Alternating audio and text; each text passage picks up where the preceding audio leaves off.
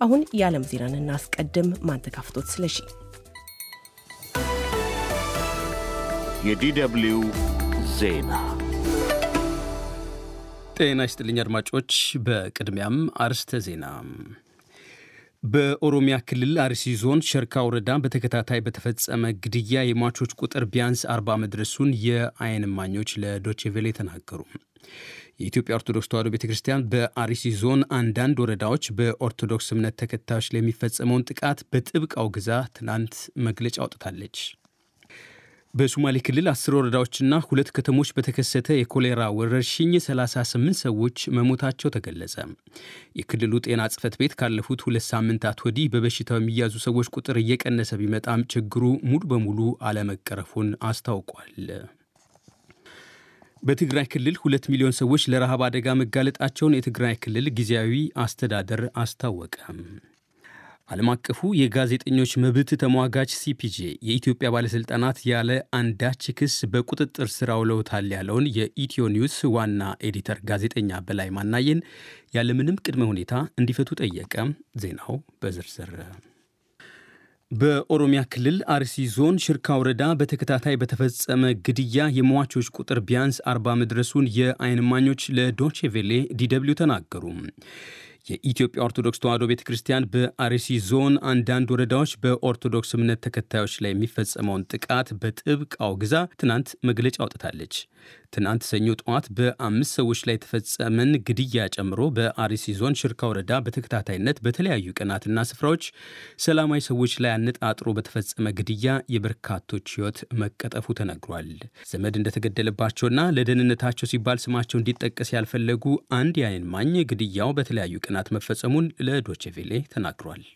ከአስራ ሰባቱ የሞቱት ሶሌ መድኃኒዓለም ይባላል አጥቢያ ቦታ። ከአስራ ሰባቱ ሌላ ስምንት ሞተዋል። አሁን ባለ አሁን ለታ ፊጤ በሚባል ቦታ ነው። ፊጤ ከዚህ ከሶሌ መድኃኒዓለም ካልኩ ወደዚህ አርባ ኪሎ ሜትር ነች። ለቡ ሴሮ ሚካኤል በሚባለው ደግሞ አስር ሞተዋል እዛም የኢትዮጵያ ኦርቶዶክስ ተዋሕዶ ቤተ ክርስቲያን መንበረ ፓትርያርክ ጠቅላይ ጽሕፈት ቤት ትናንት ባወጣው መግለጫ 36 ምዕመናን በደረሰባቸው ጥቃት ሕይወታቸውን ማጣታቸውን አስታውቋል።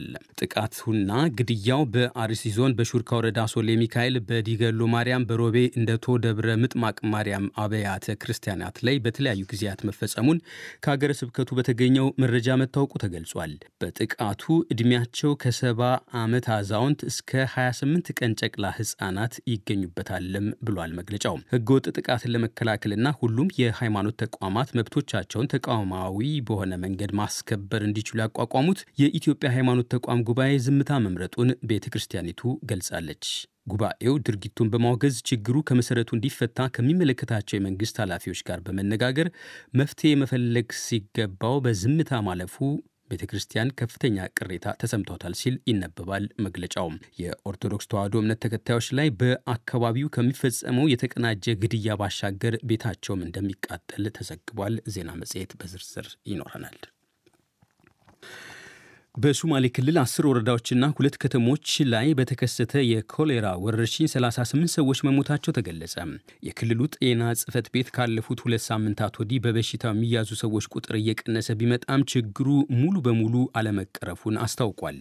የሶማሌ ክልል መስተዳደር ጤና ቢሮ ኃላፊ ዶክተር ሙሴ አህመድ በተለይ ለዶቼቬሌ እንደተናገሩት በክልሉ በተከሰተው የኮሌራ ወረርሽኝ ከተያዙ ታማሚዎች ከራቅ ያለ ስፍራ መጥተው ወደ ሕክምና ተቋም መድረስ ያልቻሉና በሕክምና ተቋም የሞቱ አጠቃላይ ሰዎች ቁጥር 38 መድረሱን ገልጿል።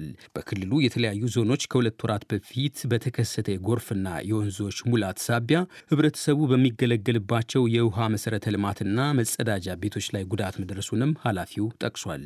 በዚህም ሳቢያ በአስር ወረዳዎችና በሁለት ከተሞች ወረርሽኙ መከሰቱን አስረድቷል ሲል የድሬዳዋ ወኪላችን መሳይ ተክሉ ዘግቧል። በትግራይ ክልል ሁለት ሚሊዮን ሰዎች ለረሃብ አደጋ መጋለጣቸውን የትግራይ ክልል ጊዜያዊ አስተዳደር አስታወቀ።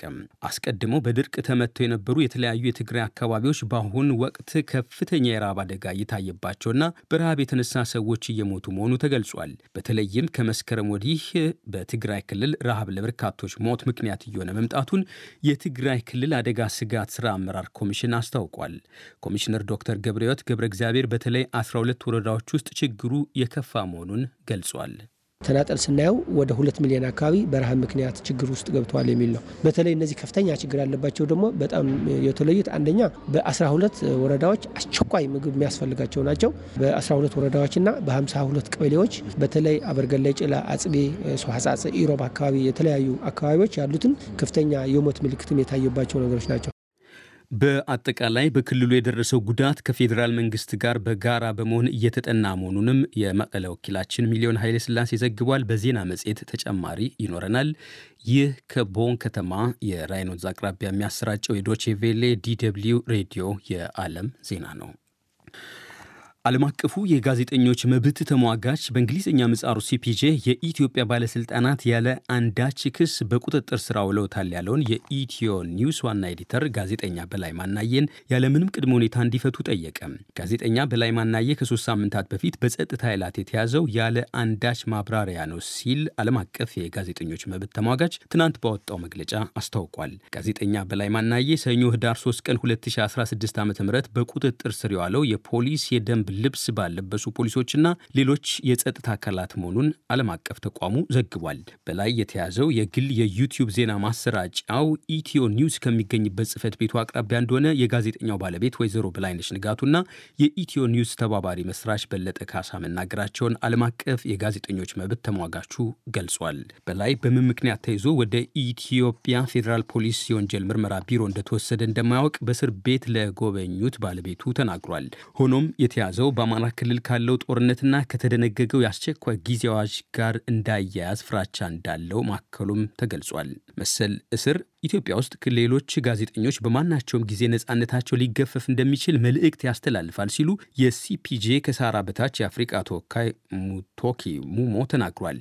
በአስቸኳይ እንዲፈታም ጠይቋል። ጋዜጠኛ በላይ ማናዬ ኢትዮ ኒውስ ስለ አማራ ክልል ጦርነትና የሰብአዊ መብቶች ጥሰቶች በስፋትና በተደጋጋሚ በመዘገብ ይታወቃሉ። ታንዛኒያ ውስጥ በጎርፍ አደጋ የሞቱ ሰዎች ቁጥር 63 መድረሱ ተገለጸ። በጎርፉ መጥለቅለቅና ያም በተከተለው የመሬት መንሸራተት 1150 ቤቶች ወይም 5600 ሰዎች ላይ ጉዳት መድረሱ ተገልጿል። ሃናንግ አውራጃ ውስጥ ካቴሽ በተባለው መንደር መጠነ ሰፊ የእርሻ መስኮችም ከጥቅም ውጭ ሆኗል። ባለማቋረጥ የዘነበው ዝናብና የጎርፍ መጥለቅለቁ የተከሰተው በብርቱ የአየር መዛባት ከ40 ዓመታት ወዲህ ታይቶ የማይታወቅ ድርቅ አካባቢውን ከመታ በኋላ መሆኑም ተዘግቧል። በታንዛኒያ የጎርፍ መጥለቅለቅ ከሞቱት በተጨማሪ 116 ሰዎች የመቁሰል አደጋ እንደደረሰባቸውም ተጠቅሷል። የኤልኒኞ ብርቱ የአየር ንብረት ለውጥና ከህንድ ውቅያኖስ የሚነሳው ስርዓተ ንፋስ መዛባት ሰሞኑን ኢትዮጵያን ጨምሮ በምስራቅ አፍሪካ ሀገራት ለሚገኙ ነዋሪዎች ሞትና መፈናቀል ሰበብ መሆኑ ተዘግቧል። የዓለም መሪዎች የአየር ንብረት ጉዳይ ላይ ለመምከር የተባበሩት አረብ ኤሚሬቶች ትልቂቱ ከተማ ዱባይ ውስጥ በኮፕ 28 የሁለት ሳምንታት ጉባኤ ተቀምጧል። ብሪታንያና ሩዋንዳ ፍልሰተኞች ወደ ምስራቅ አፍሪቃዊቱ ሀገር ስለሚላኩበት ሁኔታ ዛሬ ስምምነት መፈረማቸው ተገለጸ። ቀደም ሲል የብሪታንያ ከፍተኛ ፍርድ ቤት ስደተኞችን ወደ ሩዋንዳ ማጋዝ ብሪታንያ የተቀበለቻቸውን ዓለም አቀፍ ደንቦች የሚጥስ ነው ሲል ውድቅ አድርጎ ነበር። ውሳኔውን ተከትሎም የብሪታንያ መንግስት ህገወጥ የሚላቸውን ስደተኞች ወደ ሩዋንዳ ለማጋዝ የሚረዳውን አዲስ ረቂቅ ህግ ስምምነት ለአገሪቱ ምክር ቤት አቅርቦ ነበር። ብሪታንያና ሩዋንዳ የፈረሙት አዲስ ስምምነት ወደፊት ፍልሰተኞችን ወደ ሩዋንዳ መላክ የሚያስችል ነው ተብሏል። ይህ ዶቼ ቬሌ ሬዲዮ ነው።